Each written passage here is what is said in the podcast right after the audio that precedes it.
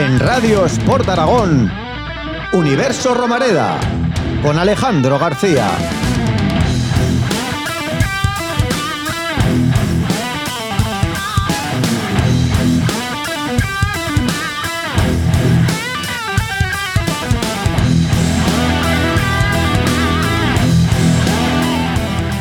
No lo podemos negar, el golpe del lunes no lo esperábamos y fue duro. Era el día para despegarse y casi todo fue un desastre. Por si fuera poco, Francho ahora ha cogido la COVID-19 y será baja al menos las dos próximas semanas.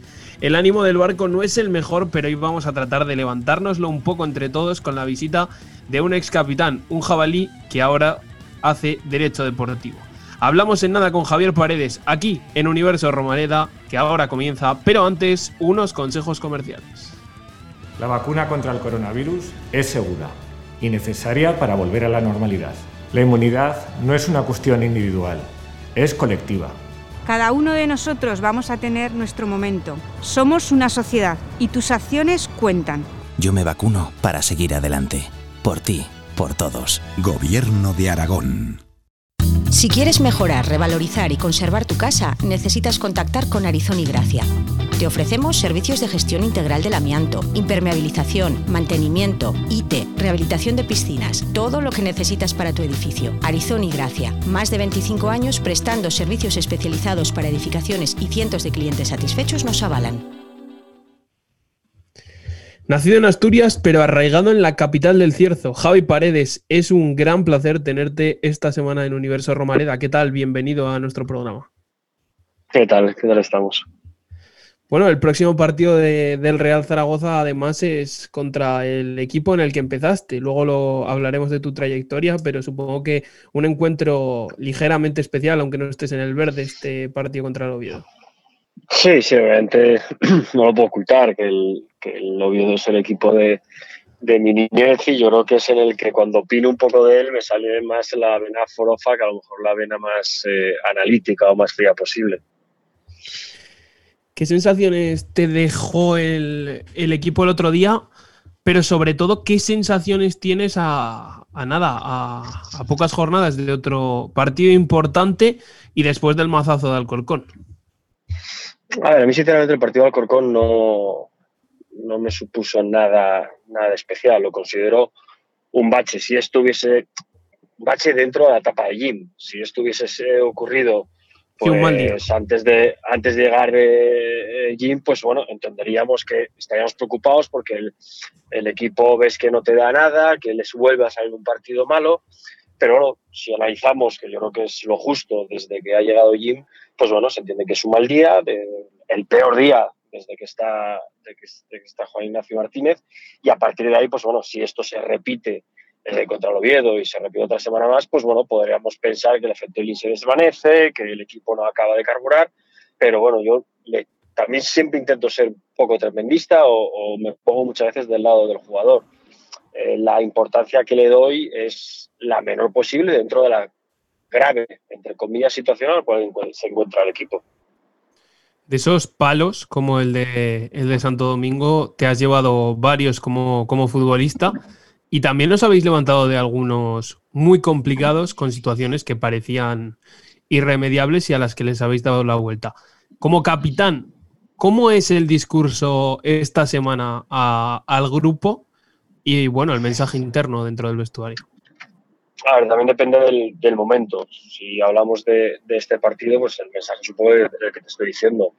Eh, un mal partido no puede volver a ocurrir, porque si no volvemos podemos volver a tener problemas y graves, pero nada más. yo eh, no que si me tocase estar en, ese, en esa situación, no sería la típica semana de, oye, vamos a conjurarnos, vamos a buscar algo diferente, o vamos a quedar a comer, o vamos, eh, vamos a hablar más de lo esencial en el vestuario estar dos horas metidos, intentando, vamos a ver vídeos. No, sería, oye, ha salido un mal partido, tenemos muy claro por qué ha salido mal, el equipo no entra enchufado, no, no le han puesto la, la intensidad. Mejor dicho, el Alcorcón no nos ha dejado poner la intensidad que queremos dejar y ya está, nos vamos a olvidar. La culpa la tenemos todos, la tiene entrenado, la tenemos nosotros. Vamos a ir a por el siguiente partido. Si esto es por lo de antes, si estos son dos, tres semanas, pues obviamente llegaría habría que buscar algo. O sea, yo generalmente con los momentos malos, yo intenté siempre reducirlo a, a la mínima expresión. Es decir, vale que el fútbol es un, deporte de equipo, Vale que aquí es lo bueno y lo malo, todos nos podemos escudar en el mal rendimiento de un compañero, yo no tengo la culpa, pero mi compañero sí.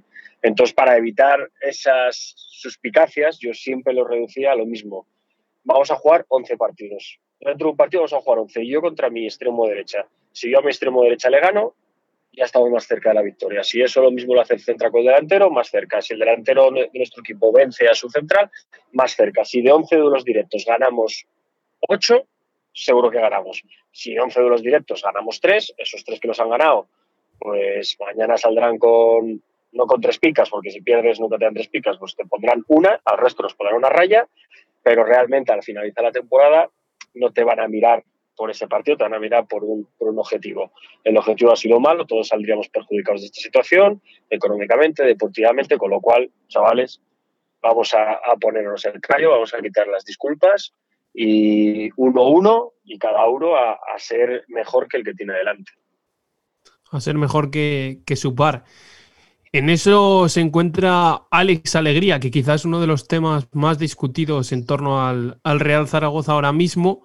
¿Cómo estás viendo al, al delantero y en comparación con, con Azón, comprendes que juegue por delante o, ¿Cómo lo ves? Mójate ahí un poquito.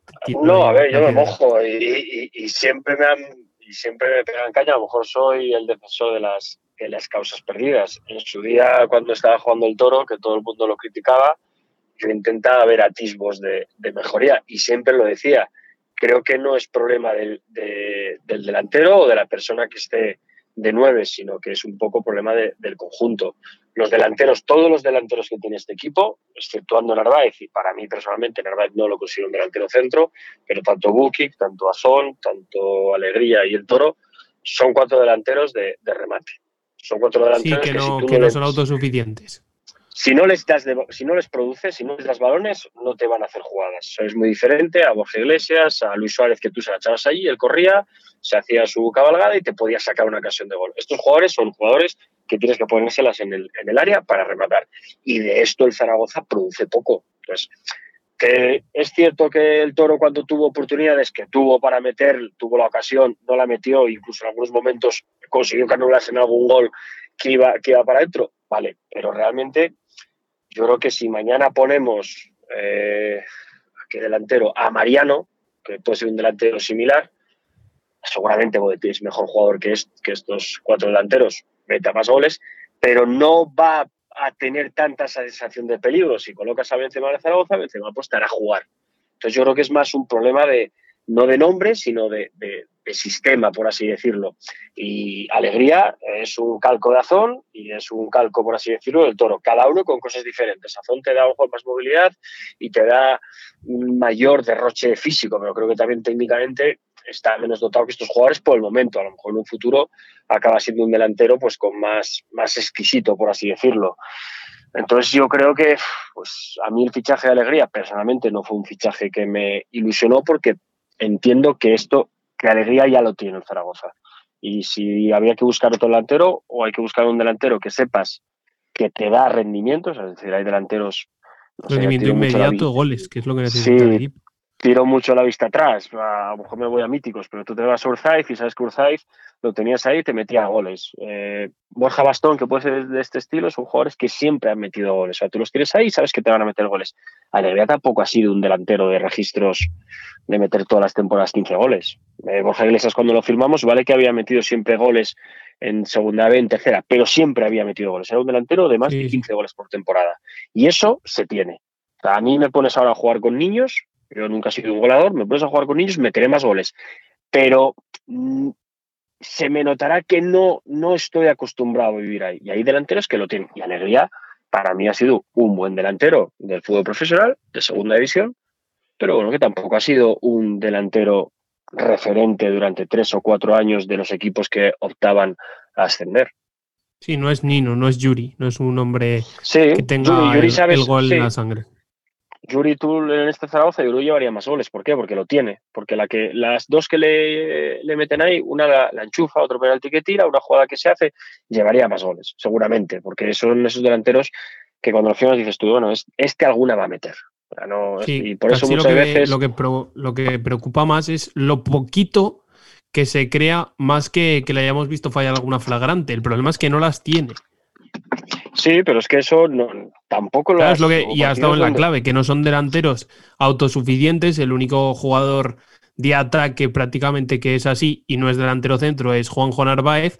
Entonces el equipo tiene que hacerle llegar la pelota y todavía no ha habido una opción en la que Alegría le llegue de forma clara para decir si está atinado o no de cara a puerta.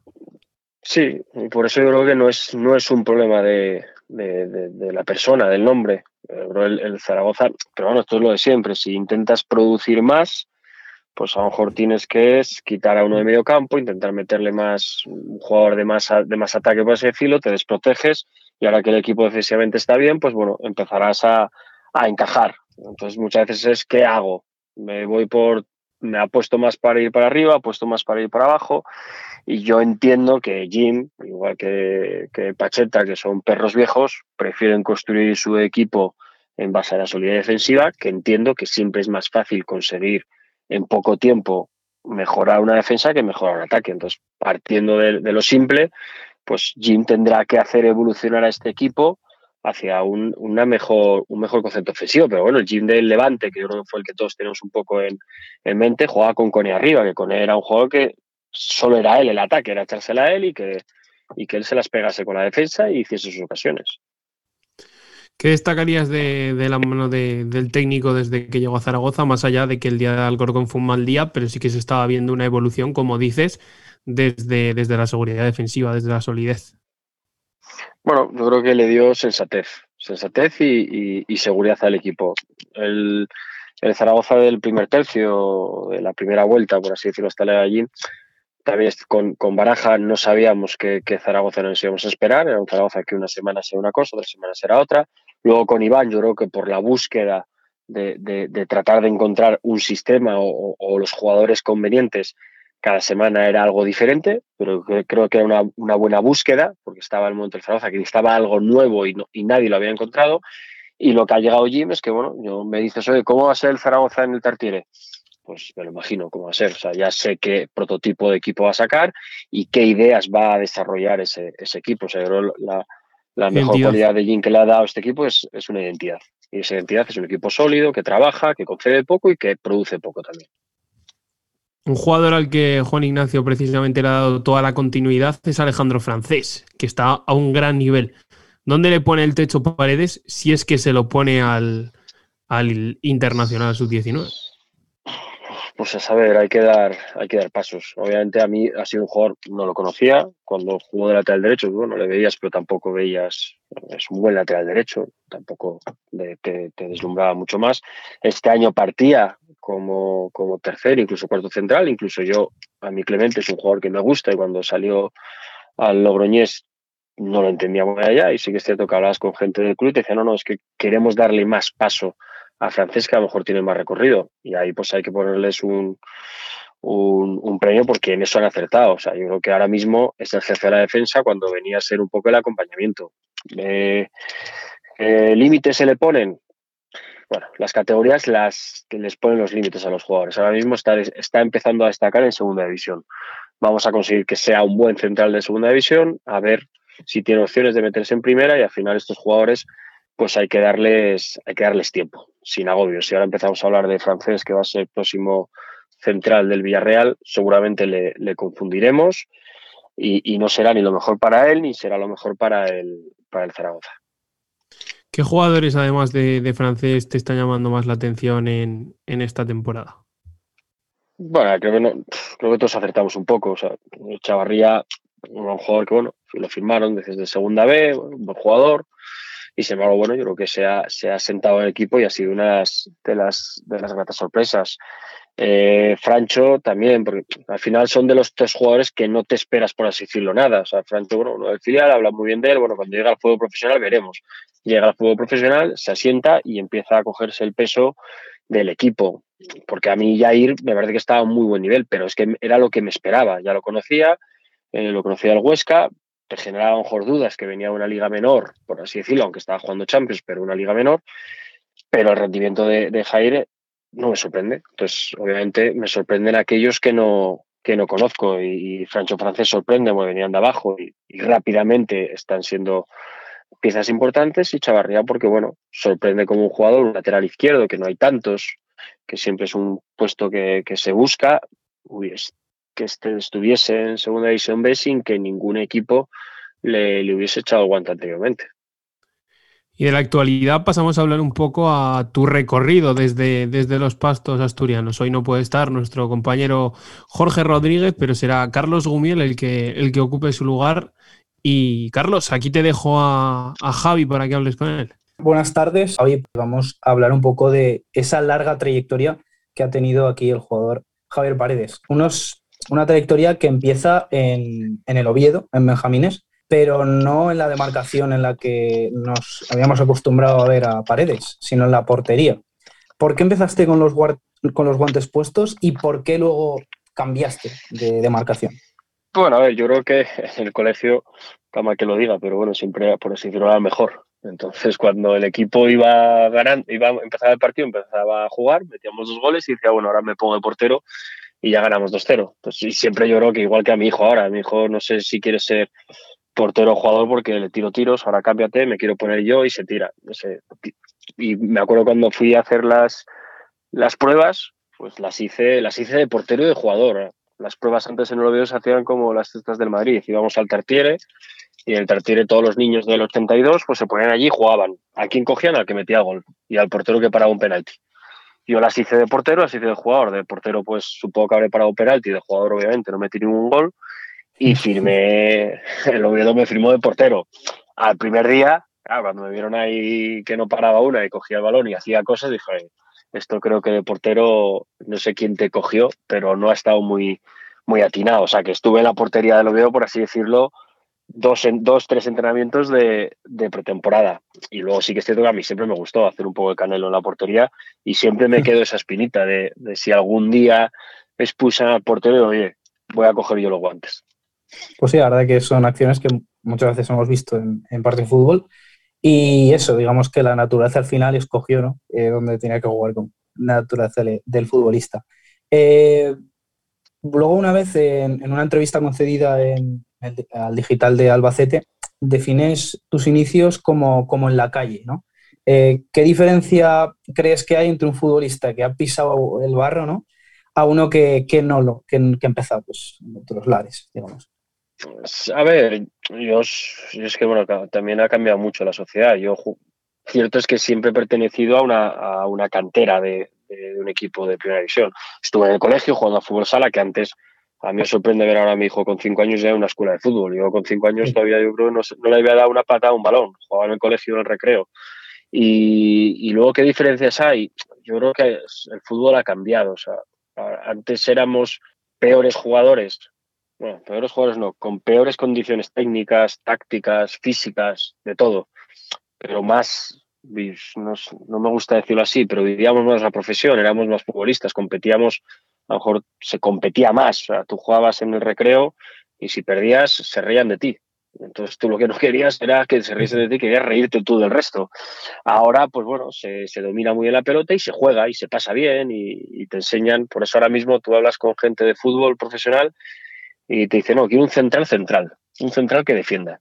Y dices tú, bueno, es que un central tiene que defender, ¿no? Es que ahora, bueno, todos son prototipos finos, altos, con buena salida de balón, pues siempre han jugado en campos sintéticos que botan muy bien la pelota. Claro, yo un campo sintético fue una novedad. Pisé, jugabas en barro, arena, y, y, por eso pues, muchas veces primaba un, un, estilo de jugador, un estilo de, de fútbol más, más físico, que al final lo que menos te interesaba era ver la pelota en el suelo. Cuanto más lejos estuviese y más fuerte fueses tú, más rendimiento daba. Entonces el fútbol ha evolucionado. Yo creo que no se trata de estar en calle o no, sino más bien de cómo el, el fútbol pues eh, se tiende ahora a una educación, por así decirlo, futbolísticamente, y antes era una educación competitiva.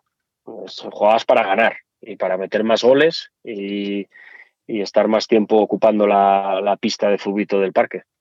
Pues sí, la verdad, eran pues, los tiempos, evidentemente, cambian en ese sentido. Como tiempo también estuviste en, las categorías inferiores del Oviedo y al final, eh, pues en 2001, eh, pues llega se llegas al primer equipo. Eh, ¿cómo, cómo, o sea, ¿Cómo recuerdas ese momento de esa llegada tras varios años al primer equipo del Oviedo?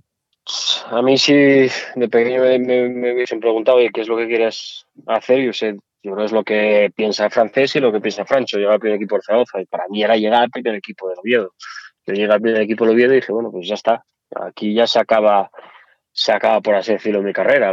Entonces, también, todavía lo comentaba antes por, por una radio de Oviedo, me cuesta uno de mis de las de las cosas que he hecho que me he hecho en cara o que que pienso que si hubiese, si lo volviese a vivir, lo, lo viviría de forma diferente, es que llegas al primer equipo y cuando es una ilusión y tendría que ser una felicidad extrema el haber conseguido algo por lo cual ni pensabas, llegas al primer equipo y dices, es que mañana tengo que jugar con el primer equipo, si lo hago mal, si no lo hago bien, ya verás, la gente para aquí, para allá, entonces no lo llegas a disfrutar. realmente yo analizo mi carrera y he tenido grandes éxitos y he disfrutado de estadios y de partidos que, mucha gente no va a poder disputarlos. Y sin embargo, bueno, y no los, no los guardo ese preciso momento como un buen recuerdo. Pues en ese momento, ir a jugar al Camp Nou con el Oviedo, con el Zaragoza, sabías que, que, lo ibas a pasar mal. Realmente ahora iría, si me toca salir a jugar mañana un partido contra el Barça, lo jugaría con mucha mayor tranquilidad y disfrutaría yo creo que hasta me comería el césped para, realmente disfrutarlo y cuando me retirase, decir, me acuerdo de ese partido y lo disfruté como un enano. Entonces ahí muchas veces digo, has tenido una gran carrera, pero no, no has llegado a, disfrutar lo que tenías. Y con el debut del primer equipo es eso. Yo me acuerdo de estar realmente muy nervioso la noche, la noche anterior y, y, pasándolo realmente mal, porque iba a debutar en el equipo de mi ciudad y ojo que si la liaba, mis amigos la que me podían armar en casa.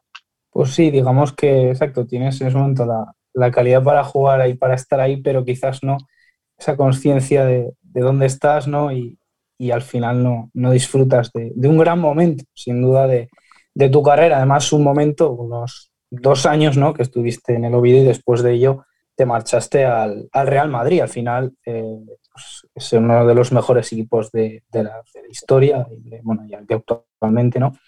Y eso, llegar allí, pues evidentemente cambia todo, ¿no? Eh, a ti, pues evidentemente sabemos casos de, futbolistas que llegan a equipos grandes y, viven en una burbuja que al final los acaba matando futbolistas, ¿no? Eh, a ti, eh, al llegar allí, ¿se te fue en algún momento el norte, tú crees? ¿O siempre te mantuviste consciente de dónde estabas, a pesar de estar en el Real Madrid, ¿no?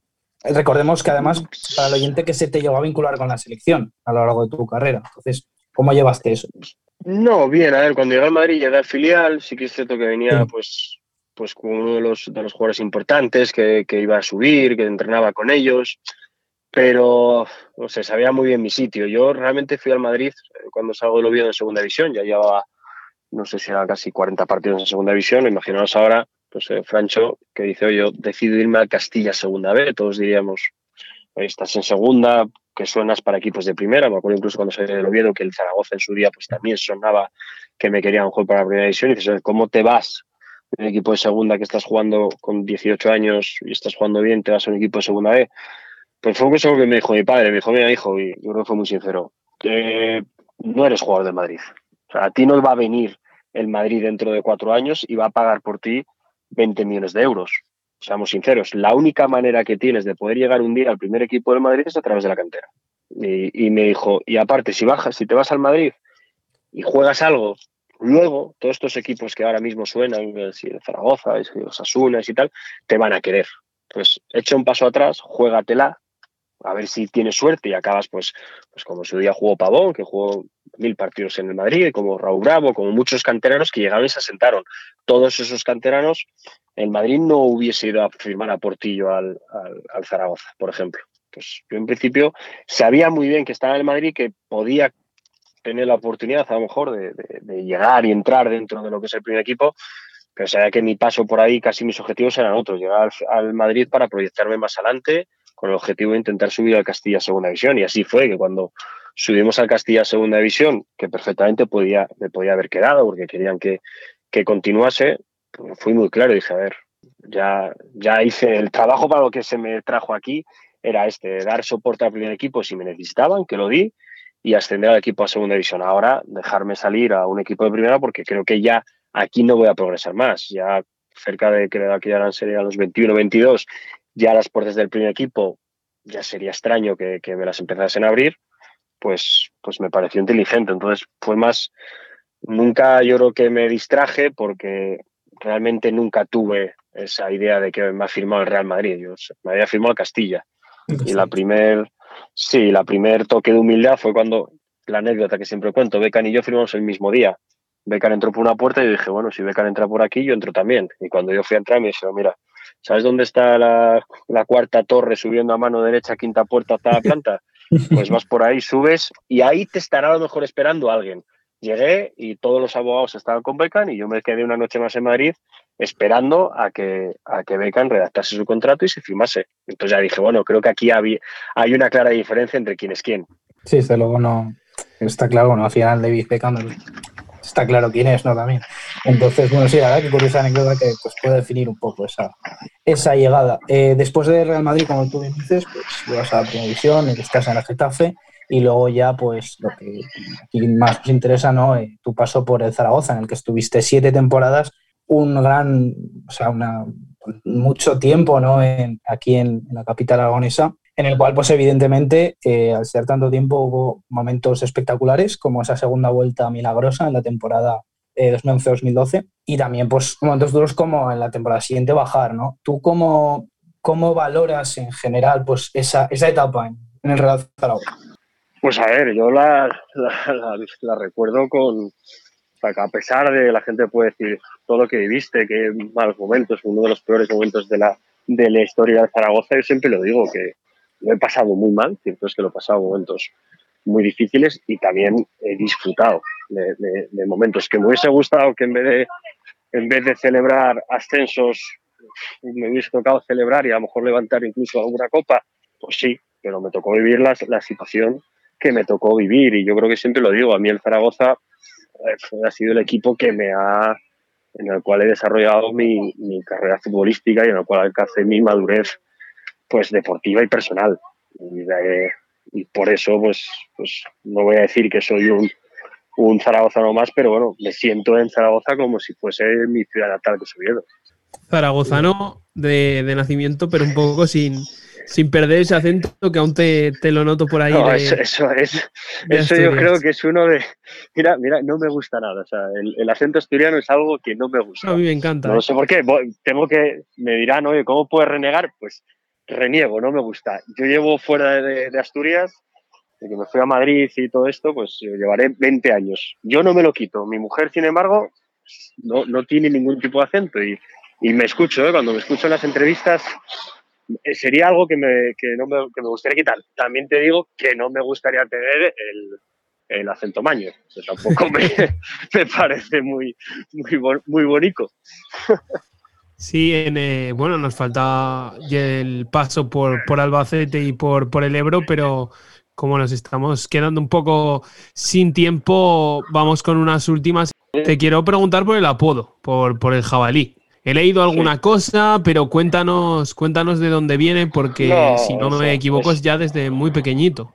Sí, esa es simple. Esa, esa estaba con el Oviedo cuando estaba en la cantera, subía con el primer equipo y pues bueno, yo siempre creo que me conocéis bien. No es que sea un derroche técnico y bueno, físicamente creo que, por así decirlo, estaba un poco por encima de la media. Y en uno de estos balones que se iba fuera de, fondo, dije, bueno, pues tendré que llegar sí o sí. Y llegué y acabé pues, pues estampado contra una valla publicitaria. Y uno del equipo, Ibanania y Esteban, pues, jabalí es un animal muy típico allí, que realmente choca contra las cosas. Y dijo, ah, jabalí, te pareciste un jabalí. Y ahí se quedó. Luego cuando fui a la cantera de Madrid, había un, un comentarista que retransmitía los partidos que le daba por poner apodos. Y no sé, a mí el primer partido que jugué, pues me, me pondría el apodo, no sé, imaginaros el bailarín asturiano o algo así, un apodo de estos que según lo vi me chocó. Y le dije, dije, ven para acá, mira, esto es muy simple. Mira, yo este apodo, que no me disgusta, es el que traigo de Oviedo. Entonces a él le gustó el jabalí asturiano, el jabalí asturiano, el jabalí asturiano, y ya fue él, aunque ya lo traía un poco de, de casa, pero fue él el que, claro, en todas las retransmisiones de Rama de televisión, hablando del jabalí asturiano, pues se me, se me quedó y yo lo he adoptado para mí, ¿eh? lo he adoptado como, por así decirlo, como marca personal, incluso las espinilleras siempre llevaba un jabalí. Bueno, creo que también me define un poco como, como persona, una persona así un poco recta en sus ideas y, que choca y, choca y choca y por trabajo saca las cosas adelante. Y nada, tres rapiditas. Futbolista que, que has tenido enfrente que más te ha hecho sufrir en el campo. Bueno, esa, esa, es, esa es fácil, Messi. Porque me, ha hecho, me, ha hecho, me ha hecho sufrir muchas, muchas y muchas, muchas ¿Jugador que te marcó en tu infancia y después en tu carrera? A ver, yo siempre tuve ídolo futbolístico. Cuando era muy pequeño me gustaba mucho Lauri. Yo creo que nací, bueno, yo creo que los niños en los equipos no lo ven. Y a mí me tocó un poco el Barça de, del Dream Team y todo esto. Y Laudrup era un jugador que me, que me enamoraba. Obviamente Laudrup y yo las comparaciones son odiosas. Y ya cuando empecé a, a, fijar un poco en el, en el, puesto y que era la izquierdo, un jugador a mí, el jugador que siempre me gustó y que era el, el que trataba de imitar y que nunca conseguía hacerlo, era Roberto Carlos. fue una de las cosas bonitas de Madrid, llegar y, y ser por así decirlo, el suplente a Roberto Carlos, que tenía al pobre, tenemos una buena relación y, y me acuerdo de los entrenamientos y había que hacer subidas de banda, pues oye, hay que subir y centrar. Yo hacía una, regresaba Roberto y me Carlos, otra vez. venga, otra vez, venía otra vez. Yo hacía tres y le hacía una. Yo hacía tres y le hacía una. Pues nada, aquí para que, para que esté fresco, para que esté fresco para el domingo. Sí, además, eh, para contarlo a, a, tus hijos, haber entrenado con, con Roberto Carlos. Eh, la última, ¿Cachopo o Ternasco? Sí, hay, hay, hay, tiras para, para, la tierra. Javi Paredes, muchísimas gracias por, por pasarte por, por este programa. Ha sido un placer tenerte con nosotros y posiblemente te emplacemos a una segunda cita porque se nos, se nos han quedado muchas preguntas en el aire. Un abrazo. Un abrazo cuando queráis, la segunda parte.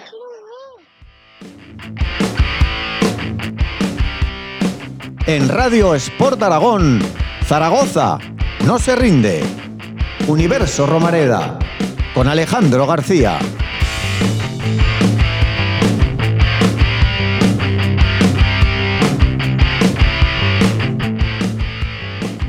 Del tiempo de entrevista que hemos tenido con Javi Paredes, nos vamos a la opinión, nos vamos a la tertulia. Hay cambio en nuestra alineación. Se retira Carlos Gumiel y ya tenemos con nosotros al director del Gol del Cierzo, Jorge Rodríguez. Hoy también debuta Pedro Miñana. ¿Qué tal? Muy buenas.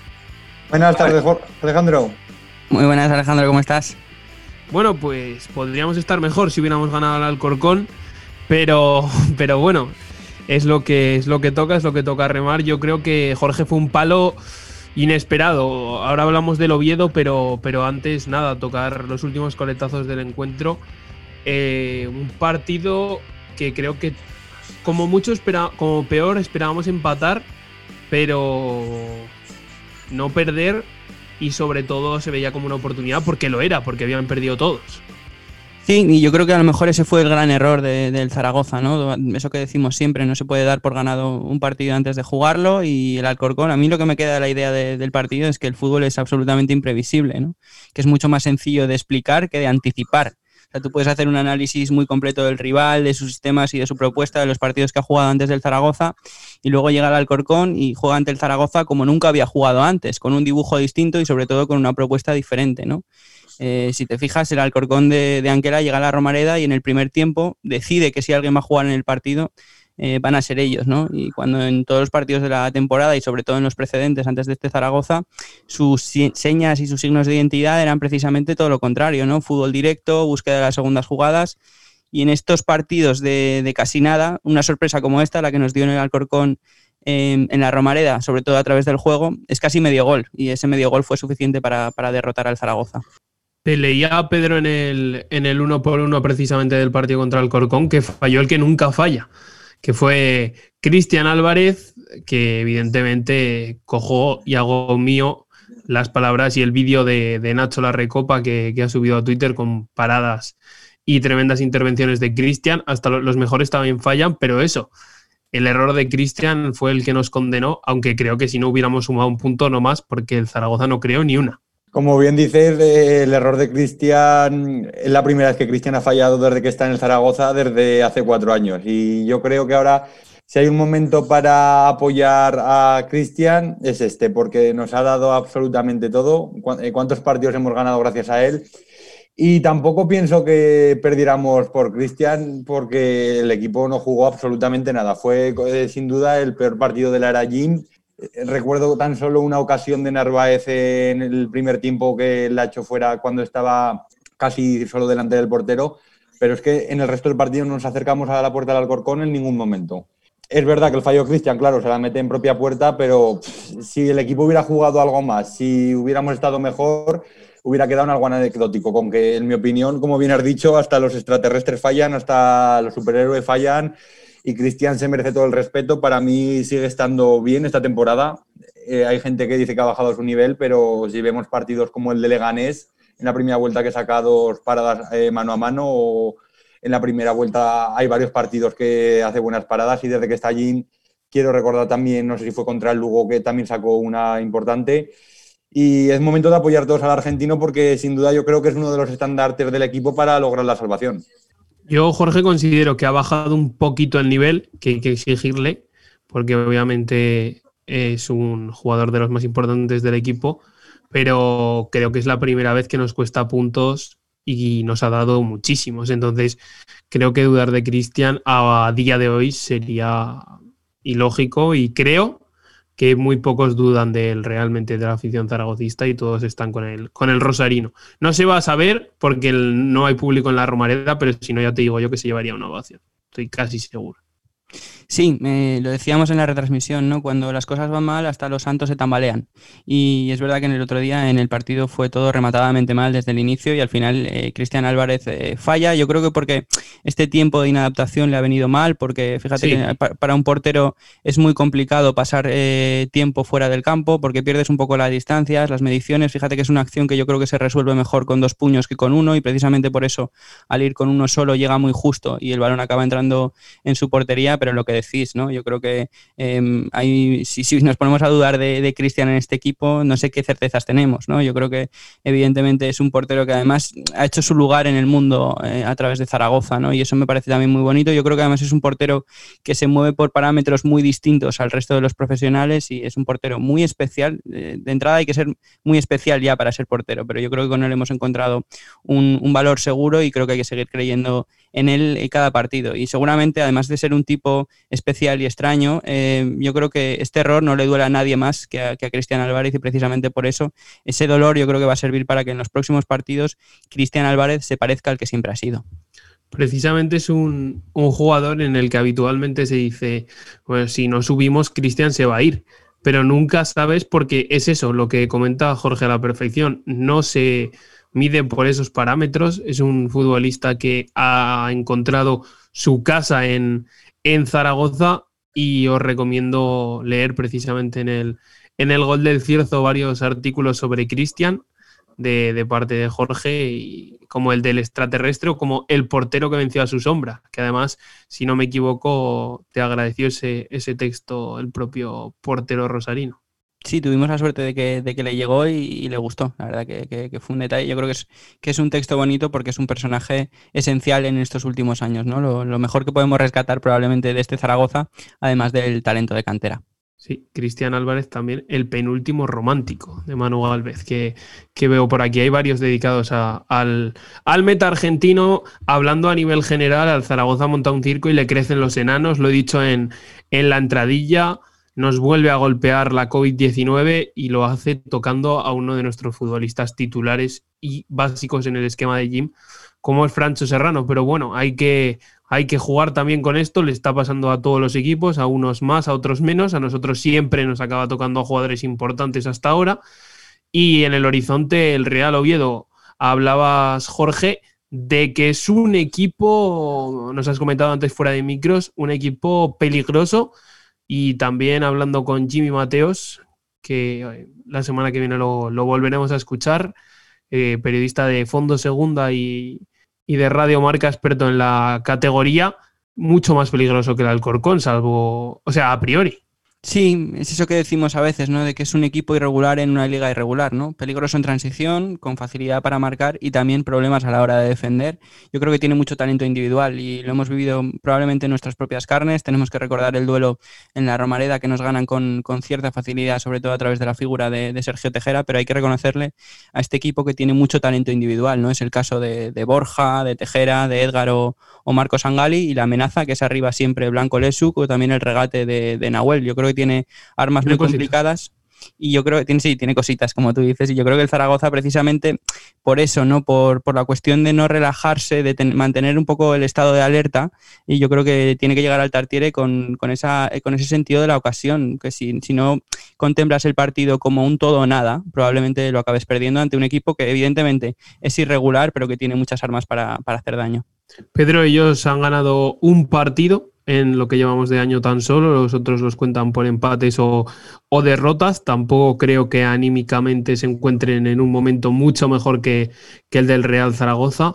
El partido pasa por, por pegar primero, como, como suele, suele comentar Jorge, y pegar bien, que es algo que el Real Zaragoza hasta el día del Alcorcón había conseguido hacer y cuando se pone por delante juega de otra forma. Para mí la clave está ahí, que el Real Zaragoza vuelva a ser el equipo que ha sido hasta el partido contra el Alcorcón. Si logramos establecer nuestro juego en este 2021 y bueno, desde que está allí somos un equipo a tener en cuenta, un equipo que en defensa somos muy solventes. El otro día, si no llega a ser por la desafortunada acción de Cristian, eh, no hubiéramos encajado ningún gol y en los últimos partidos estamos viendo cómo Francés y Jair se están consolidando como una pareja de centrales a tener muy en cuenta la categoría y yo creo que si logramos imponer nuestro juego, podemos sacar los tres puntos de Oviedo, que serán importantísimos, por, no solo por sumar, sino porque meteremos al Oviedo también en la pelea con los de abajo. Antes era una pelea que solo estábamos cinco, si no me equivoco, ahora ya el Logroñez también se ha metido, bueno, seis, y ahora Logroñez yo creo que también siete, y yo creo que alguno más se meterá. Y es muy importante ir metiendo equipos atrás también porque alguno de los de abajo, además de nosotros, esperemos nosotros, alguno reaccionará. Por ejemplo, a mí el Cartagena me da bastante miedo por los fichajes que ha hecho.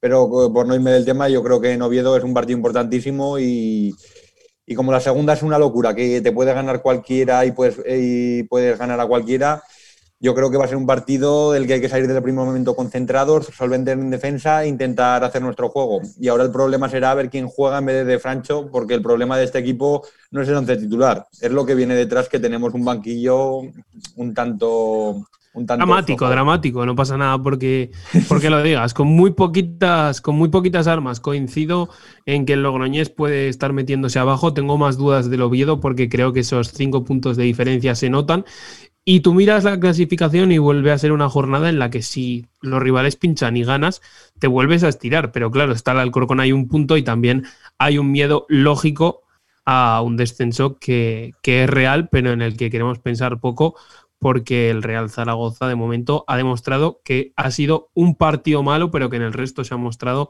muy competitivo. Un Real Zaragoza que tiene que arreglar una cosa que ha comentado Pedro Jorge y es eh, no encajar el Real Zaragoza lleva cinco partidos seguidos encajando, si no me, si no me equivoco, y no sé si, si son más, cinco seguro.